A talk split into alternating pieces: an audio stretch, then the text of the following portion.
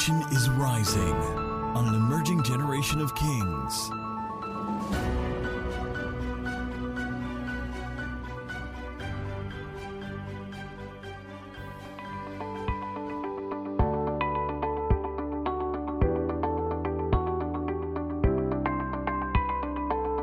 Welcome back. If you're just joining us, my name is Daniel Olaluwatu. I'm to be the pastor of kings, kingdom influences in nations, generations, and systems.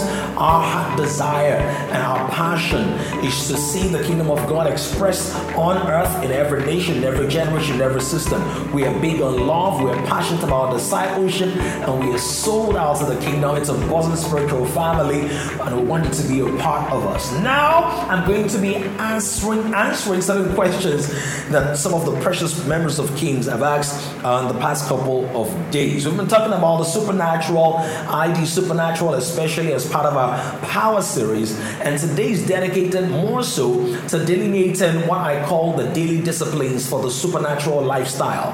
And as a part of that, I want to answer certain questions which I believe are pertinent and will really help you resolve certain issues that you might have found difficult uh, in the past of your life. So the very first question is from Joan, very precious Joan, uh, and she says, This is about sowing and not seeing fruits yet. I fall under that category. I want to know what to do better, how to pray better in this aspect because I have been expecting. I am still expecting, although I haven't really focused much on what I have sowed because I'm believing and waiting patiently for God's time. Now, I believe that this is a very important question, and there are so many believers who have gone through the space or who are actually in the space, when they're like, you know what, I serve, I sow, I give, maybe I confess and quote the word. Why is it that I'm not seeing the harvest that I believe I deserve? Why is it that it seems as though there are certain delays in my life? Why is it that you know I felt I feel maybe like some kind of leading of the Spirit of God? I believe the Spirit of God saying, sow this, and I have an expectation. Well, I'm going to look through a couple of Bible verses that will help us understand God's mind about sowing, and then I will do some kind of prognosis and make certain suggestions as to why you might not be seeing the results you desire. So let's start with Psalm chapter 126. Psalm 126 from verse 5 to 6. It says, Those who sow in tears shall reap in joy. I want to start from that premise to see the Word of God. The Word of God is categorically clear, it is very explicitly expressed that sowing and reaping are part of God's system. In Genesis 8 22, it says, As long as the earth remains, seed time and harvest will not cease. So, sowing is not man's idea, sowing is God's idea. Now, in the book of Psalms, it says, Those who sow in tears shall reap in joy. It says, He who continually goes forth weeping, bearing seed for sowing, shall doubtless come again with rejoicing, bringing his sheaves with him his sheaves or her sheaves as the case may be. The him here is generic, which is talking about uh, all of mankind, male, female, young, old. Now, to see this the principle of sowing and reaping is not a scam, it is God's ordained system, uh, God's ordained reward system that governs the earth. And I need to qualify a couple of things there. Now, when we go to the book of Genesis, Galatians chapter 6, 7 to 8, watch this. Galatians 6, 7 to 10, rather. It says, Do not be deceived, God is not mocked. For whatever a man sows, that he will also reap. For he who sows to his flesh will of the flesh reap corruption, but he who sows to the Spirit will of the Spirit reap everlasting life. And let us not grow weary while doing good, for in due season we shall reap if we do not lose heart. Therefore, as we have opportunity, let us do good to all, especially to those who are of the household of faith. Now, want to see certain par- parallels there. In the Old Testament, talks about the law of sowing and reaping. The psalmist is actually talking about physical grain, that if you plant grain in the earth, you're going to reap that. Now, in Galatians 6, he's not just talking about material things, even though it can be extrapolated to that. But the primary application in Galatians 6 is talking about even spiritual things, that if you sow to the Spirit, spirits. If you sow to the spirit or sow in the spirit to the spirit, you will reap life and peace. But if you sow to the flesh, you reap corruption. Now, whether you are sowing naturally or sowing spiritually, there are certain parallels. And one of the parallels that the Bible tells us here is that if you meet the conditions for sowing, if you meet the conditions for reaping, rather, in sowing, you will reap. Now, what are some of the conditions in sowing? Number one, you've got to check your seed. Now, it's possible for a farmer to look at seed and then say, at least I'm planting seed, but then the, the biological, uh, help me, the botanist or the cell biology and geneticist, if there's a word like that, or the special agricultural scientist looks at the seed and he sees that that seed is damaged it is possible for you to offer unto God a sacrifice that is actually not acceptable. So, one of the things you want to check is what is the seed you are sowing? Is it a fleshly seed or is it a spiritual seed? How do you know a fleshly seed? A fleshly seed is oftentimes reactionary. A fleshly seed is somewhat tainted with a wrong motive. So, the why is also as important as the what. So, are you sowing the seed so you can reap a harvest and then show people that Bolanle pepper is, that, is that why you're doing that? Or are you doing that because you want the glory of God to be on full display? So, check your seed. Also, you want to look at this. Are you sowing what you feel like sowing? Or are you sowing what God told you to sow? Now, don't forget that the primary seed is not the money or the time or the energy or the investment you're making in somebody or ministry or a man of God. The primary seed is the word of God. That's the real seed. And so if the seed you are sowing is not rooted in the word of God, you might want to change that seed. So for example, let me use something that most of us can identify with. Identify with offering time. Now, if during offering time you just you know give what you feel like giving, or give based on uh, the current economic indices, it may check my words. I didn't say it is not, but it may not be a spirit-led seed, and so that seed is not spiritual. If I can use that word, so there's a problem with the seed. That's number one. Number two, you want to check the soil. You want to check the soil. What does the soil mean? The place where you are planting the seed.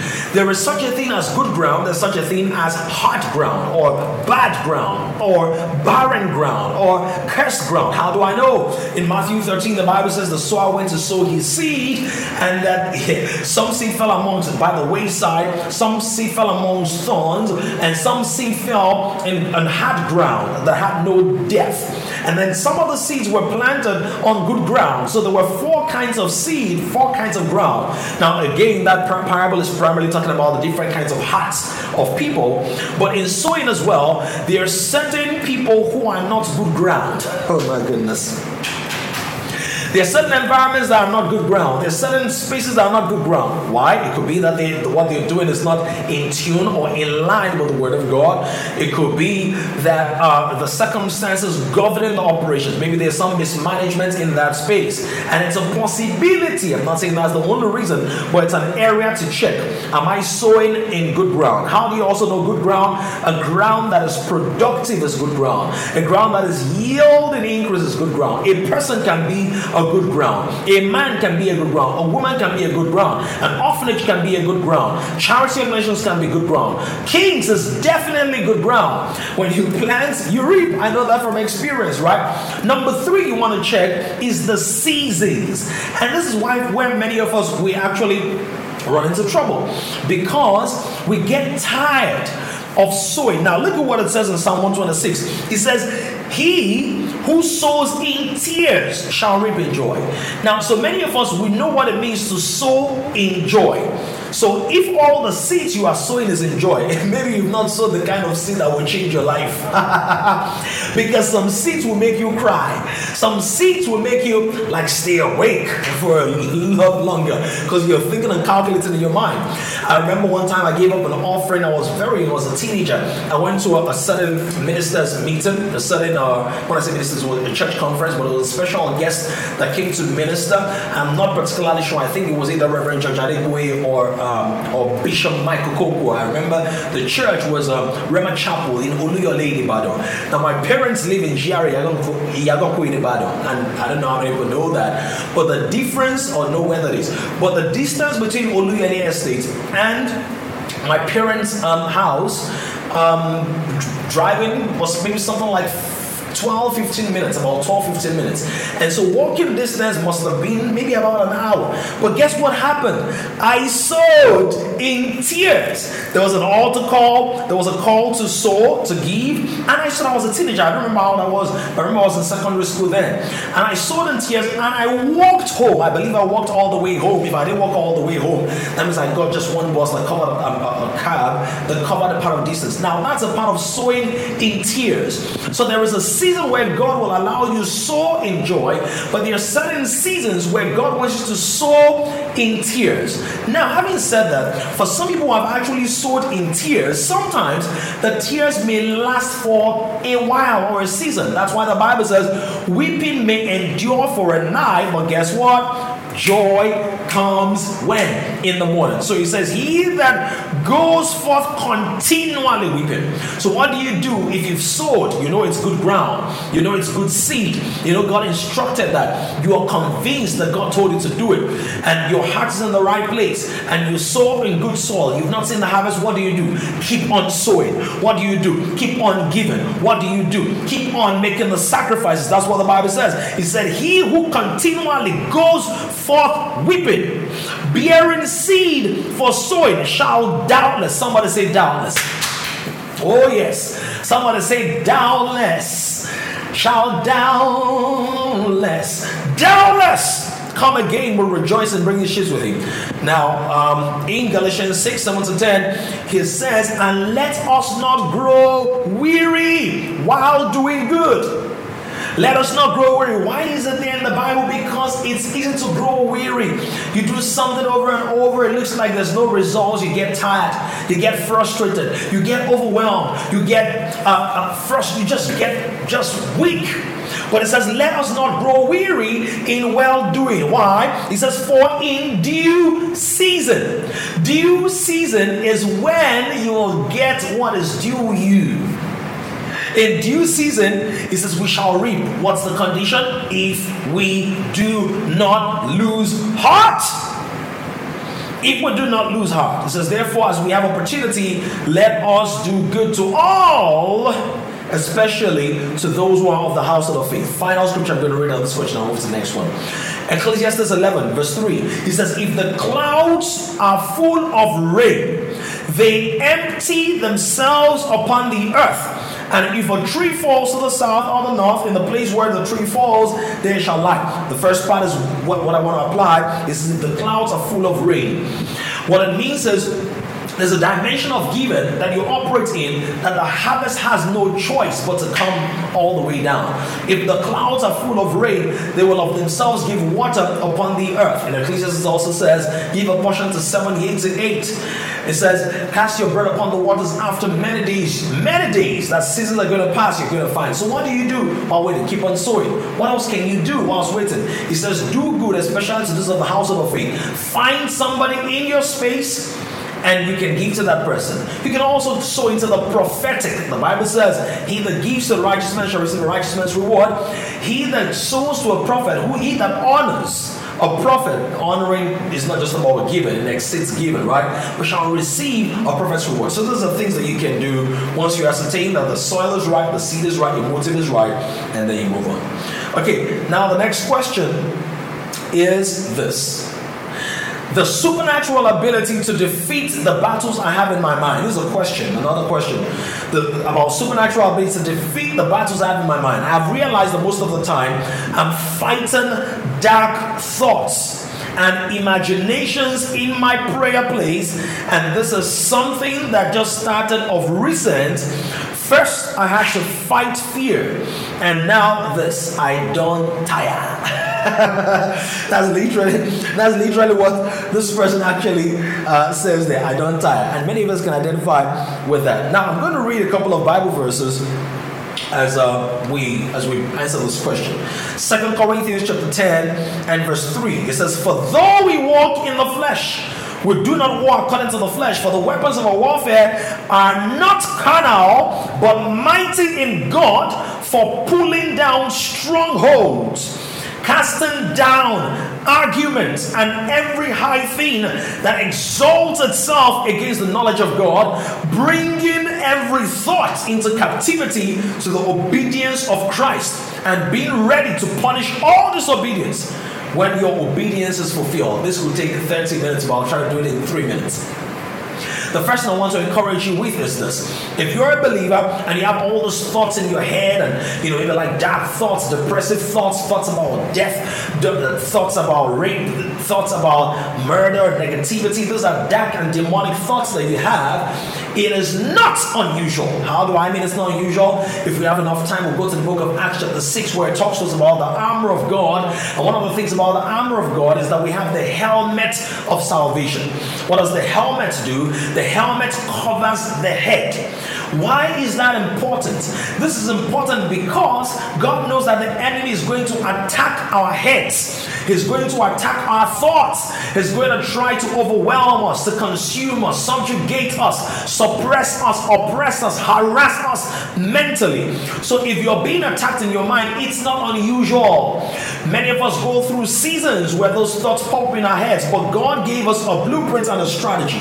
In 2 Corinthians chapter 10, verse 3 says, For though we walk in the flesh, we do not war according to the flesh. So the first thing we've got to realize is this is war. Someone type that in the comment box right now. This is war. It's not a hobby lobby. it's not just something that you're, you know, you're going to wish away. It's something you've got to be aggressive about. Now, anybody that is passive in the time of war will eventually become a casualty, but that's not your portion in the name of Jesus Christ. You will not be a casualty of war. But you need to have a militant mindset and not just think, oh, well, I'm going through the world. It's just everyone. No, this is war. You're being attacked because you're precious. You're being attacked because you're a believer. You're being attacked because God God has downloaded certain things in your mind that the world needs, so you're being attacked. So, number one is realize that you're in war. Number two, he says the weapons of warfare are not carnal, mighty through God. So realize that you have weapons. What are those weapons? Ephesians 6, you can study that. Right? And then it says that these weapons are for the pulling down of strongholds casting down arguments and every thing. Another one says imagination and every that exalts itself against knowledge of God, bringing every thought. So there are three dimensions of this. And if you've been through Master Life, I believe you've touched on this as well. Number one, thoughts. Number two, imaginations and high right? And number three, strongholds. Now, when anyone wants to attack your mind, it starts with a thought. A thought can just be an idea that drops something that comes into your space. But you don't have to allow that thought take root. If you allow that thought take root, it's like sowing and reaping. When you allow that thought take root and you begin to color those thoughts with imagination and fear and dread and uncertainty, what's going to happen is they will become a stronghold. They will solidify, they will concretize in your mind. So you deal with the thoughts how do you deal with the thoughts? You don't deal with the thoughts by thinking, you deal with the thoughts by speaking. Come on, somebody. So if there's a thought that comes against saying you will die, what do you say? The Bible says that you will punish, that you bring every thought into captivity to the obedience of Christ. So if the thought says you will die, what do you say? You say, I shall live and not die, according to the word of God. Oh, with long life shall I satisfy, according to Psalm 91, verse 14, and show him my salvation. I proclaim that I live out my days. Like Jesus said, No man takes my life away from me, I lay down. No one takes my life away from me, I shall not be cut short in my pride. You will speak those words, and it may look like you're just talking to yourself. Somebody in your space might not know that there's a war going on, but the Bible says that you cast down arguments. Now think about this. It's like uh, the law, the, the lawyer in the courtroom. What do you have the arguments back and forth, back and forth? But one of the things that is happening is that the lawyer, the spokesperson, argues quoting certain cases that are written in the Constitution and also bearing witness. So, after speaking the word of God concerning those situations, you will also bear witness. You also be a testimony. How do you do that? You will say, like David, the Lord who delivered me from the lion and the bear shall also deliver this uh, uncircumcised Philistine into my hands. You begin to recall the times that the Lord delivered you, the Lord healed you. So, like you said in the question, you said before it was fear. So, how did you deal with fear? By the written and spoken word of God. How do you defeat that thoughts? By the written and the spoken word of God. That's what Jesus said. He said to the devil when he was tempted in Matthew chapter 4, It is written, it is written, it is written. Of course, you can also study Ephesians chapter 6 and where we talk about the armor of God. I believe that helps. Now, let me read number three question. Number three question is pretty straightforward. Does the supernatural work for inanimate objects? Like, can I command a dead inanimate object to come to life? If there is, what is the premise for it? Now, when you say inanimate object, uh, um, I use the word dead here. I believe the word you're saying is maybe like an animal, maybe like a plant, maybe like uh, things like that. And the Bible makes it very clear that we have that kind of power and authority in Christ. Now, one of the things I wanted to see is this Jesus spoke to the winds and the waves, and they obeyed him. The Bible says that when he spoke peace and said, Be still, commanded the waves to be still, disciples marveled amongst themselves, saying, What manner of man is this? We know that Jesus also spoke to a tree. In fact, let me read that for you in the book of Mark, chapter 11, 20 24. And Peter remembers that saying, Rabbi, look, the fig tree which he cursed has withered away. So Jesus answered and said to them, Have faith in God. For surely I say to you, whoever says to this mountain, be removed and be cast into the sea, and does not doubt in his heart, but believes that those things which it says will be done, he will have whatever he says. Therefore, I say to you, whatever things you ask when you pray, believe that you receive them and you will have them. Believe.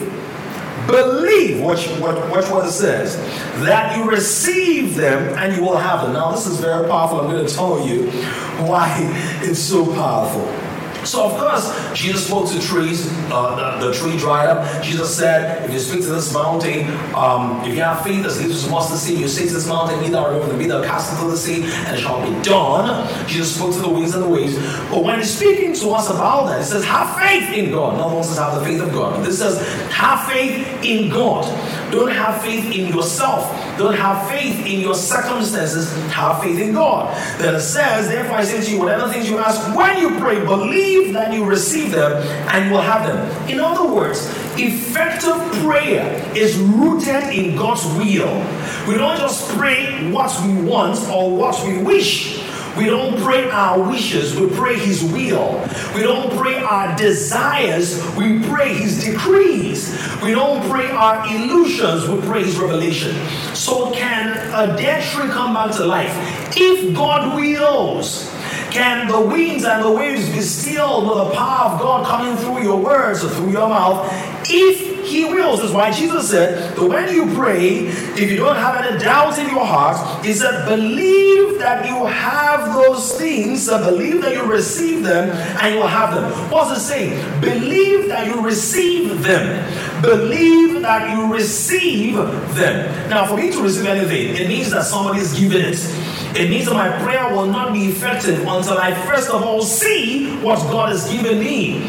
So if I'm praying for somebody else's wife, that's definitely a soulish prayer, which is not rooted in the will of God. Similarly, if I just want to speak to a dead tree, for a dead tree to come back to life just for the sake of showing power, that's soulish, that's not spiritual. If I see a dead cat on the road and I want to show people that I'm very powerful, I'm very supernatural, speak to the dead cat, that's out of my flesh. So I need to ascertain three major things. Number one, who gets the glory from this? Is God going to get the glory from it? Is God going to get the glory from it? Number two, is it His will for this to happen? Is it God's will for that which I'm desiring to happen? Number three, is it God's will to manifest this dimension of his power through me. How do I know these things are very important? Because Jesus said, John, uh, John chapter 5, verse 17, my Father is still working and working. He also said, Now which I see my Father is I do nothing except that which I see my Father do. That means all the miracles that Jesus did were already rooted in the will of God. Don't forget, this is behold, I come in the volume of the books. It is written of me to do your will, O God. So can he not make things receive life? Yes, if God wills it. Now ascertain that uh, through the Spirit of God in my heart. Number five, question number five. I want to build an ark like Noah, or see into the future like you, as like me, or heal. However, it seems like my request, in quotes, is becoming like a broken record. Lord blueprints. Not shout to Lord blueprints. Am I not asking right? Is my desire even what God wants? Wants? Do I need be trained? Well, it could be a combination of all the different things. But I'll tell you in simple terms. The first thing you want to ascertain is this is my heart in the right place? Concerning the supernatural, I tell you what, it is not a difficult thing. Do you know why? Because you are not the person doing it. The word of God says, The Spirit of the Lord shall come upon him, the Spirit of counsel and might, the Spirit of knowledge and the fear of the Lord, Spirit of wisdom and understanding. The Spirit of the Lord shall come upon him. The Bible says that God works many mighty miracles, special miracles by the hands of Paul. So it's the Spirit of the Lord. It says God was with them, working, uh, it's confirming the word with signs and wonders. So is my heart in the right place? Now think about it like this. If you have a tap that is open, that is running, and you have a hose that is tied to the tap but not in sync with the opening of the tap. A lot of water is flowing, but it's not flowing through the hose. Why? Because the hose is not aligned, the hose is not in sync. So I want to ask the question first. These things I want to do, this healing miracles I want God to do through me, this amazing breakthroughs I want to experience in life, this impartations of grace I want the Lord to do through me. Why? That's a question all of us must ask. Why do you want God to raise the dead through you? Why? You know, is it just for pride, personal aggrandizement, and all and all?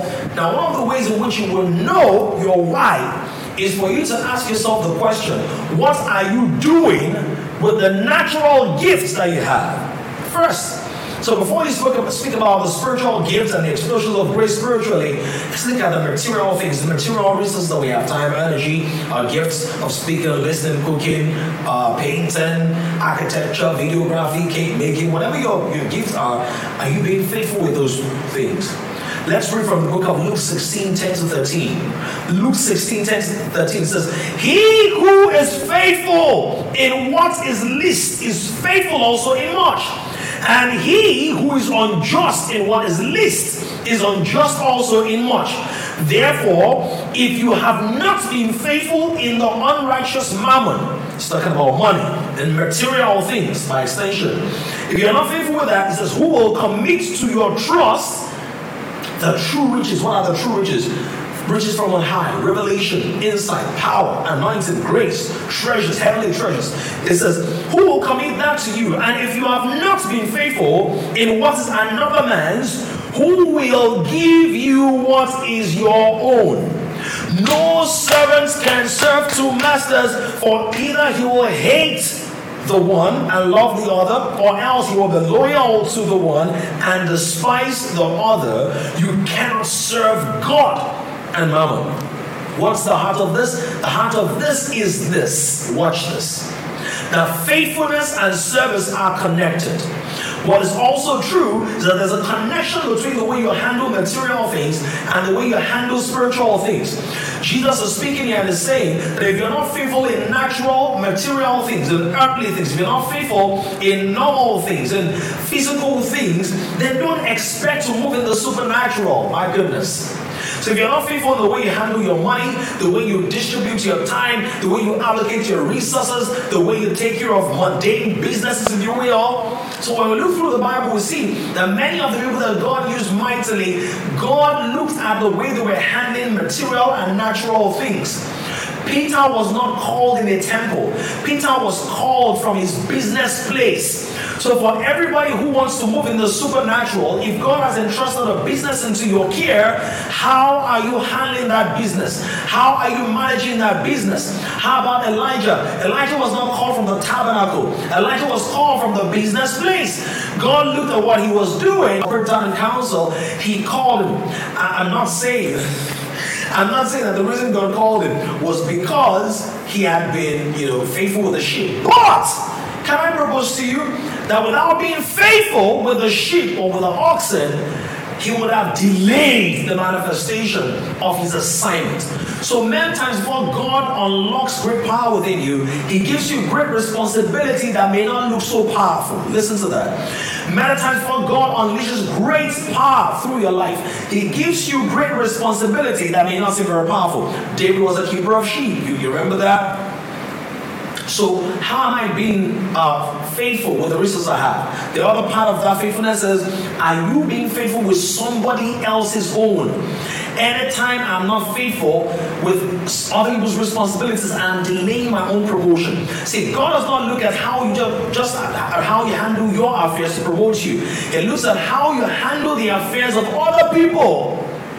Come on to promote you. So you want to check that out. Now, the other part of it is, of course, there's a place for being trained, there's a place for growing. And part of being trained is to feed more on this kind of teaching, to listen over and over and over and over again, to meditate and to muse. I'll talk about that shortly but you have to feast more on this kind of teaching and allow it to marinate in your spirit.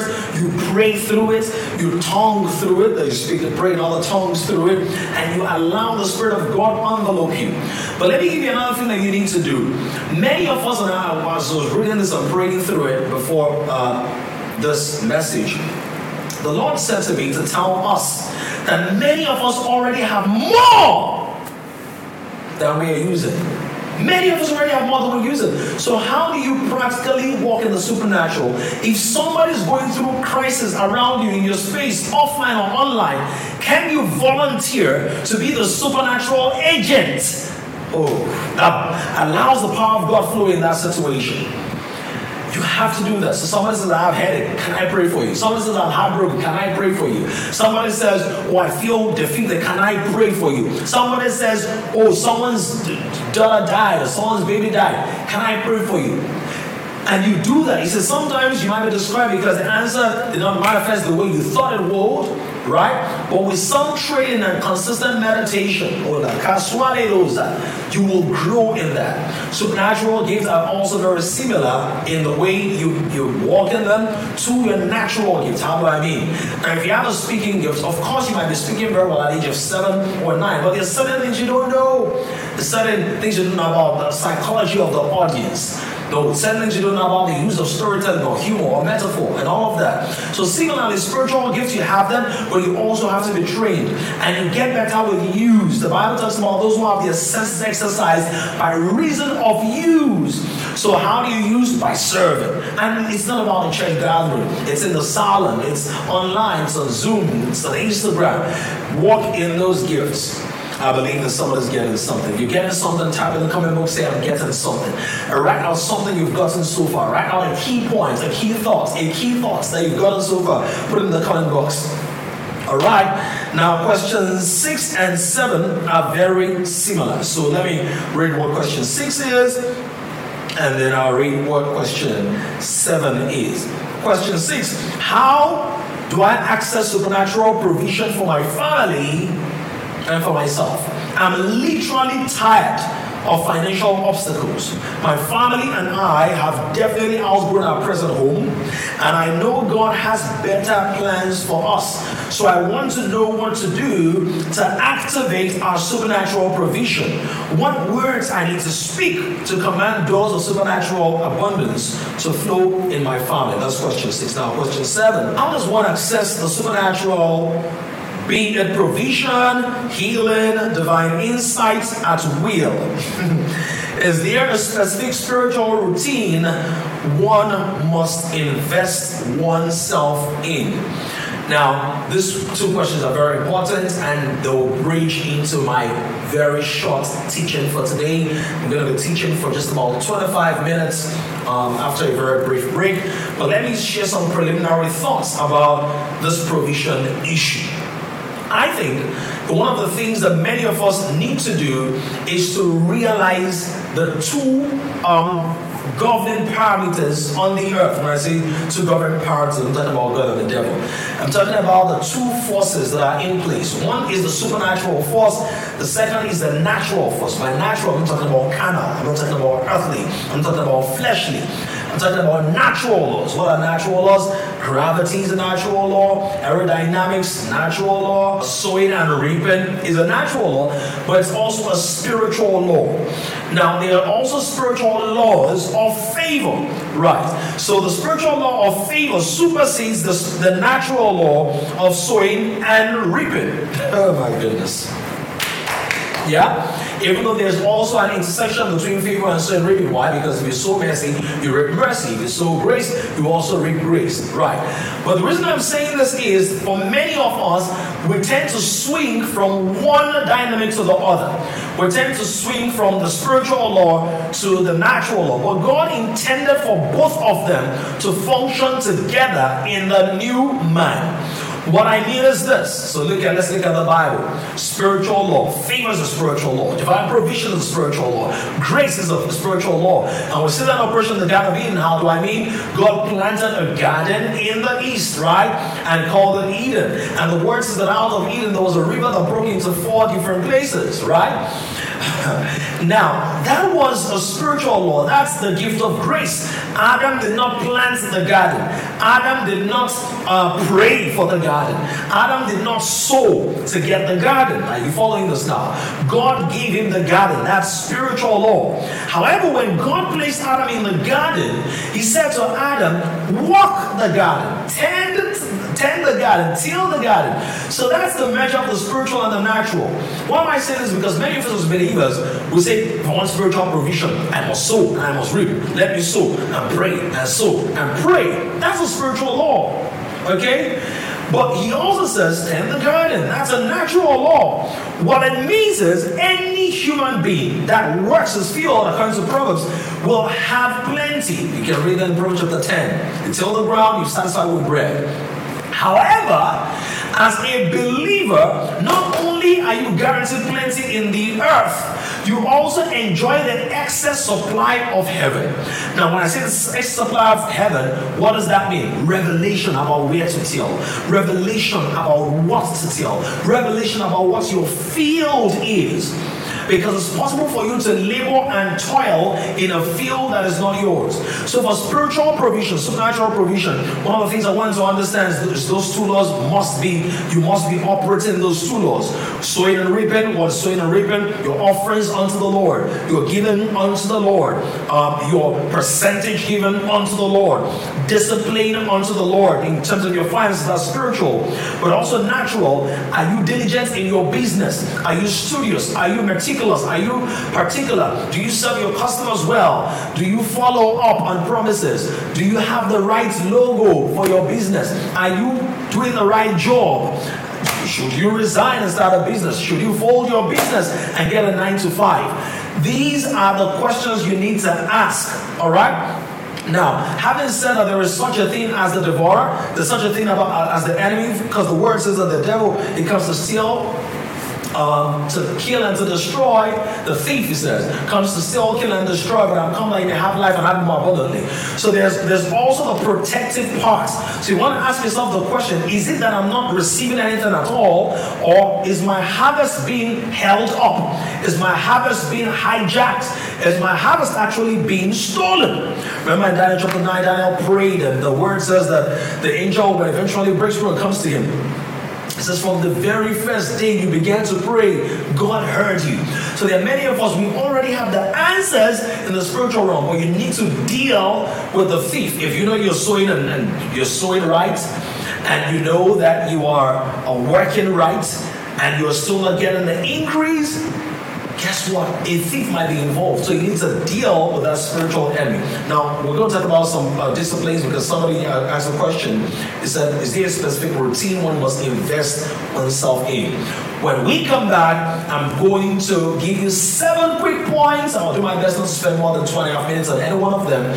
Seven quick points, and we will. Uh, have a whole lot more to learn in terms of tying all those answers together and making sure that we're all aligned and we have exactly, uh, we know exactly what to do on a daily basis, right?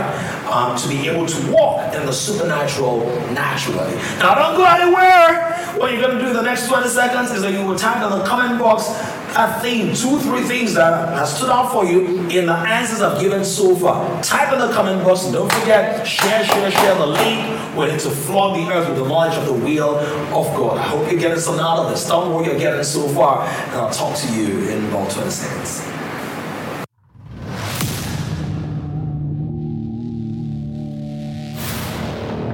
Whatever the devil is wrapping itself around in your life is a weapon that he fears. Did you hear what I just said? Whenever the beast of hell is wrapping itself around your hand, he fears that to watch this. It is wrapping itself around your mind. The devil fears your mind. That's why he's, he's fighting mind games. Whatever the enemy is attacking in your life is an indication of what he considers a threat. When he's attacking you with all kinds of things around your mind. Oh, schizophrenia, double mindedness, confusion, delusion. Watch your mind. It's because God wants to use your mind to birth some ideas, instructions, solutions, strategies, and things into the earth.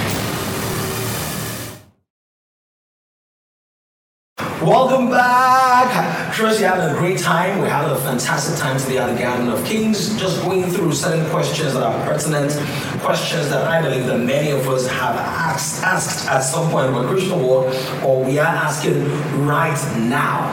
Now, if you have questions that have not been answered, you will do well to leave them in the comment box because we will look for other avenues that our social media platforms or next week to take on those other questions. Now, in the remaining about 20 or so minutes, what I want to do is to give you what I call daily disciplines for a supernatural lifestyle. What are the daily disciplines? What are the things that you should focus on every day if you want to see an increase in the manifestation of the supernatural in your life? These are things that all of us have been called to do, and the way you respond to them will actually determine how much of the supernatural you experience in your life. Type in the comment box, put daily disciplines, daily disciplines, daily disciplines. Let me say this God doesn't want the supernatural to be an annual occurrence in your life. It's not an annual general meeting. It's supposed to be a daily experience. You ought to experience this on the go, at home, at work, on the job, wherever, wherever you go. The supernatural carry that atmosphere, that consciousness with you. Seven quick things as we go. Get your pen and your notepad. You need to write this down. Number one is this: meditate continually on the love of God for you and for mankind meditate continually on the love of God for you and for mankind. Why does God do the supernatural? There are many reasons, but there are three major reasons. Number one, God does the supernatural as an expression of His love for the recipients of the supernatural. If God is healing, that healing is an expression of God's love for the person. If God brings provision, provision is an expression of God's love. Now, if, if you love somebody, would you want to see them in sickness and disease? love somebody, would you love to see them in lack? chances are that you wouldn't. So that means that God is expressing His love. His love. Miracles are a love language of God, one of the love languages of God. Miracles are one of the love languages of God, right? So the supernatural comes to demonstrate the love of God. Number two, the supernatural comes to manifest the power of God, to manifest the power because God is powerful, He's omnipotent, He's so powerful. And number three, it comes to display the wisdom of God, right? So meditate on the love of God. Many people are so stuck on they want to see fireworks and you know flames and things burning here, there, and everywhere. But God wants us to enjoy his love for us. So meditate continually on that. It's difficult for you to walk in the power of your Father if you don't know how much your Father loves you. In fact, if you try to walk in the power of your Father without knowing how much He loves you, you will feel like a hypocrite. You will feel like an impostor. You will feel, you know, there's that term right now in the culture, imposter syndrome. Uh, you will feel like somebody who's trying to usurp power. But when you met in the love of God, First John 3 1 to 2 says, Behold, what manner of love the Father has bestowed on us that we should be called children of God. Therefore, the world does not know us because it did not know Him. Beloved, now we are children of God, and has not yet been revealed what we shall be, but we know that when He is revealed, we shall be like Him, for we shall see Him as He is. So, what the writer here is saying, or John is saying here, is that the greatest expression of God's love for us is not even the fact that miracles happen through us, but that the Father loves us so much that He gave us His DNA, that He gave us the gift of sonship. When you meditate on that, you will begin to grow in your confidence in the provisions of divine grace, aka power, aka supernatural. So meditate on the love of God. Think about it. So, God, you love me. Jesus, you love me too much, oh, too much, oh. So sing, you know, focus on the love of God for you. Meditate on it. Color it in your mind. Be convinced about it. Don't let the devil lie to you. Number two, memorize and meditate on the word of God. How? Continually. Memorize and meditate on the word of God continually. In Acts chapter 6, verse 4, the apostle said, But we will give ourselves continually to prayer and to the ministry of the word. To give yourself means to devote yourself. There are many of us who are giving ourselves to different things. You're giving yourself to Candy Crush, you're giving yourself to Candy Who's a Crush, you're giving yourself. to Netflix, hopefully not Netflix and chill. What are you giving yourself to?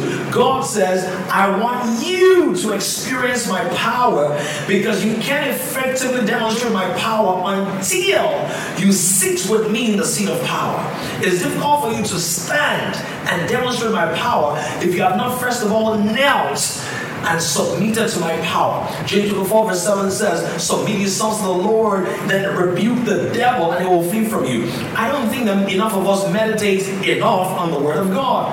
We must meditate to muse. Meditate means to muse, sit on it. If you remember the message I preached, the, the uh, New Year's Eve service 2019 coming to 2020, I spoke a lot about meditation. Go listen to that message to bless your life. So give yourself continually to the Word of God. The Word of God is food for your spirit, man. The more you chew on the Word, the greater you grow in strength, things of the Spirit. Number three, pray in tongues habitually. Pray in tongues habitually. Let me talk about this and do your best to spend at least an hour combined praying in tongues. If you can do it one full stretch, that'll be great. And it's at least that means you want to keep growing that, increasing it, and expanding it. But you want to take out time 15 minute chunks, 30 minute chunks, one hour chunks, two hour chunks to pray. That you want to have compounded seasons. Compounded seasons when you are just like really immersed, immersed, like immersion, you know, immersion our three day, 12 hour a day session we're just praying. Do that in your life. You don't have to wait for a gathering. Pray, saturate yourself, pray in tongues. Why is that very important? The Bible says that he that speaks in an unknown tongue edifies himself. And then it says, build up yourselves in your most holy faith. Jude 20, build up yourself in your most holy faith, praying how? In the Holy Ghost. Praying in the Holy Ghost. First Corinthians 14, 2 to 4. For he who speaks in a tongue that does not does not speak to men but to God, for no one understands him. However, in the spirit he speaks mysteries. But he who prophesies speaks edification. So speak in tongues, pray in the Holy Ghost. That's the language of your spirit.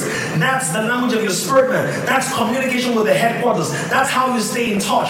Praying in the Holy Ghost will put you ahead of your times, put you ahead of the seasons. It will help you enter into a bridge into the intelligence of God. It will help you buy into the heart of the Father. What do you do when you're going through things you don't understand? Speak a language your body does not understand. You cannot be speaking grammar to a situation that grammar cannot construct. Did you hear what I just said? to a situation that grammar cannot articulate, that natural vocabulary cannot articulate. You speak in tongues in the spirit, and the Lord will download as you meditate, download the meaning, and you speak words of power on the outside. Are you getting this right now? So you do that, you speak consistently. Let me show you something real quick. And why am I saying an hour? Matthew 26, 40 to 41. Then Jesus came to the disciples and found them sleeping and said to Peter, What? Could you not watch with me one hour? Watch and pray lest you enter into temptation. The spirit indeed is willing, but the flesh is weak. He said, Could you not wait with me an hour? Check out the word he uses here watch. Another one says wait. That watch or waiting means, Could you not linger, stay there? Oh, my los parokaya for one hour. He said, Is it too much for me to ask? And that's what God is saying to somebody today. Is it too much for God to ask for one hour of your time every day? First Corinthians 14, 18 to 19. He says, Paul says, I thank my God, I speak with tongues more than you all. Yet in the church I would rather speak five words, I understand that I may teach also others also than 10,000 words in a tongue. So when you speak in tongues, also speak also seek to get interpretation so that your mind is fruitful or your mind is knowledgeable or intelligently informed about what your spirit already knows. So pray in tongues. And when you pray in tongues, you meditate on the word of God. And also have Bible reading targets. Have Bible reading targets. Oh, uh, my part of my target, my daily target is I need to read a, a, a whole epistle every day. I don't always meet the target. Sometimes I exceed the target, but have Bible reading targets. My wife and I went through the book of Revelations um, not so long ago, and we read it. I read in about two and a half days. I think she read in about two and a half to three and a half or four days. I don't remember what the statistics are.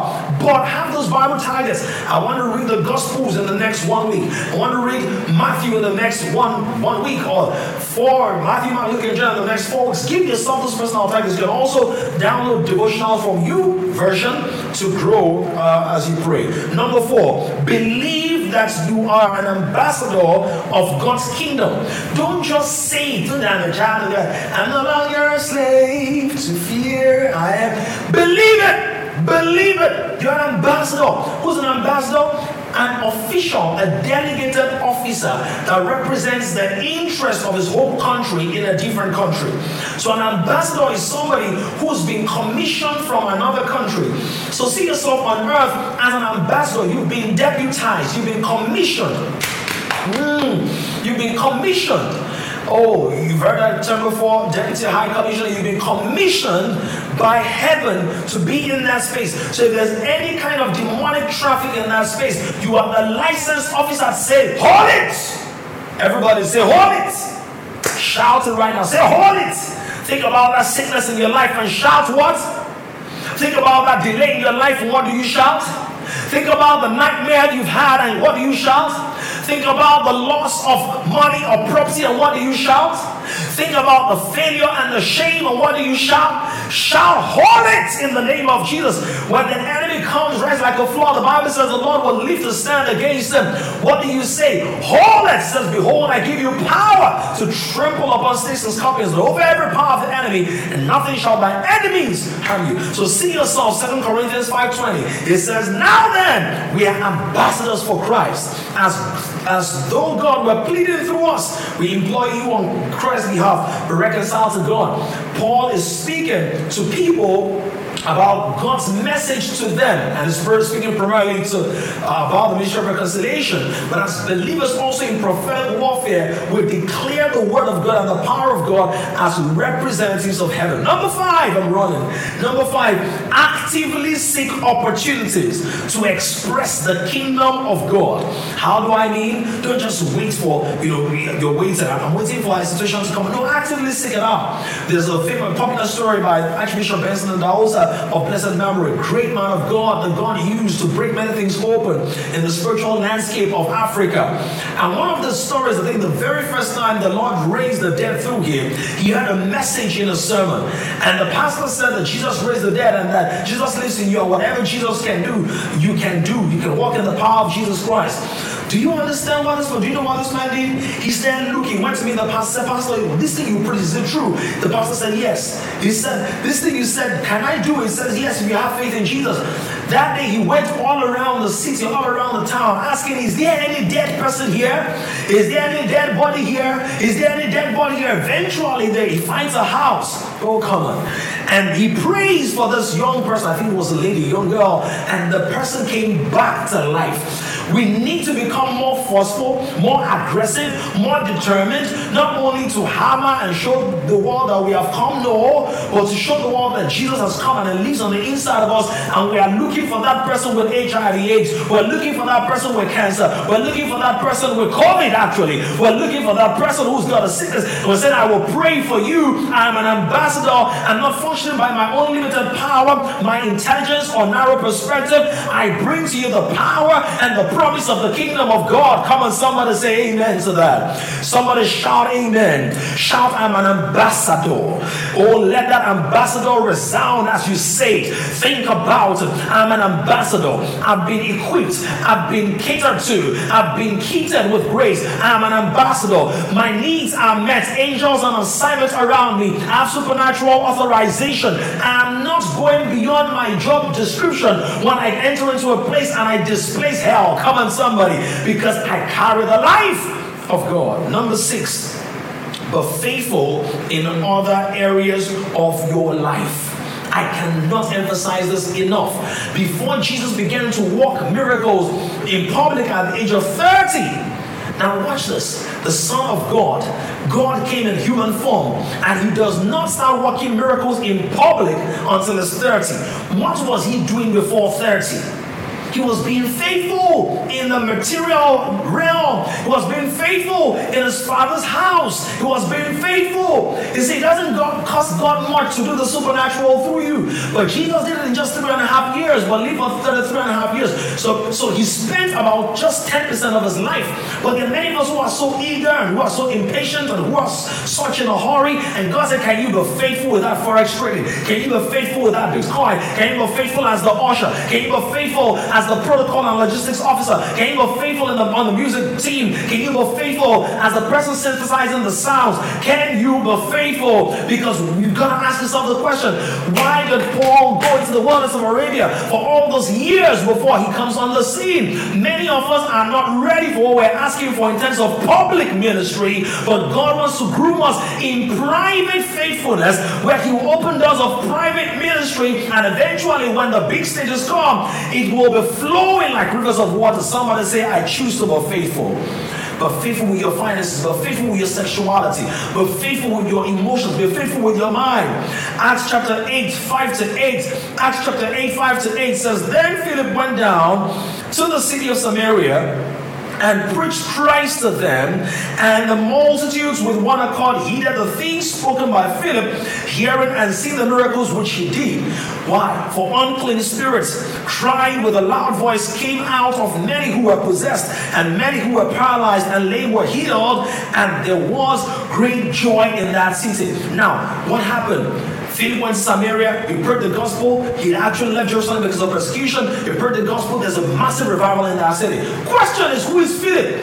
Acts chapter 6 tells us that Philip was one of the deacons appointed to serve tables. What was Philip doing? He was serving rice and beans. What was Philip doing? He was serving pounded yam and egusi soup. What was Philip doing? He was serving fried chips and egg in modern lingo. He was selling food. He was giving welfare packages. He was distributing bags of rice during lockdown isolation, applying to the temporary times.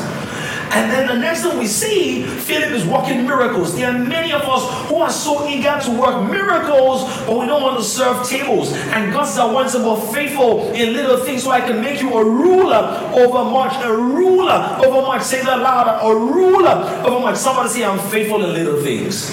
Who knows? Maybe Philip already started walking in the miraculous while he was serving food. Maybe people will eat the rice that he served and they will get healed. Their ulcers will be cured or something. I don't know. But the faithful in little things. And finally, number seven, celebrate genuine manifestations of the supernatural and give God all the glory for them, whether they are done through you or not. Celebrate the moves of God in this ministry. Celebrate the moves of God in a different team, a different department. Celebrate the moves of God in another ministry as long as it's genuine. How will you know the Spirit of God bears witness with the spirits of the sons of God? You have no need of man teach anything, for you have the Spirit of God and He guides you to all truth. What does that mean? You have the Spirit of discernment. There's some miracles that your spirits will just not rejoice over. Not your flesh, not your soul, but your spirit. And that could be an indication that there's a disconnect somewhere. Somebody following us? So these seven disciplines will help you. They may seem simple, but you need to schedule them and let's practice them this week. Maybe what you want to do is take one discipline a week and we create a structure around this actually. One discipline a week. What's the what are we doing on Monday? Meditating. Of course, we're gonna do everything every day, right? But the emphasis for each day will be different. Number one, meditate continually. Meditate continually on the love of God for you and for us. Number two, memorize and meditate on the word of God continually. Number three, pray in tongues habitually. Number four, believe the an ambassador of God's kingdom. Number five, actively seek opportunities to express the kingdom of God. Number six, be faithful in the other areas of your life, particularly little things. And number seven, celebrate genuine manifestations of the power of God in other people's lives and in your life as well. Don't keep those testimonies supernatural to yourself. Celebrate, testify, magnify. Glory to God.